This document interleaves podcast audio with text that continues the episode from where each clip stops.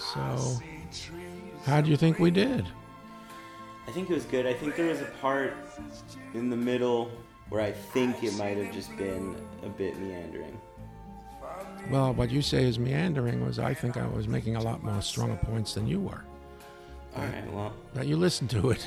See, that's where you have the power of the pen. You do the editing, so you can cut it up any way you'd see fit. Yeah, but I, you know, it's funny when I uh, ask people for their like honest opinions about this whole project. The thing that everyone says is like, no one just wants to listen to you own your dad. It doesn't seem to be compelling to anybody. Mm-hmm.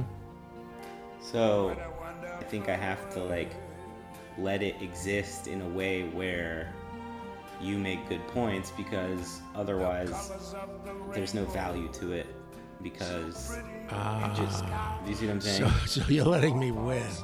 Ah, No, that's, it's not that I'm letting you win. It's just that like,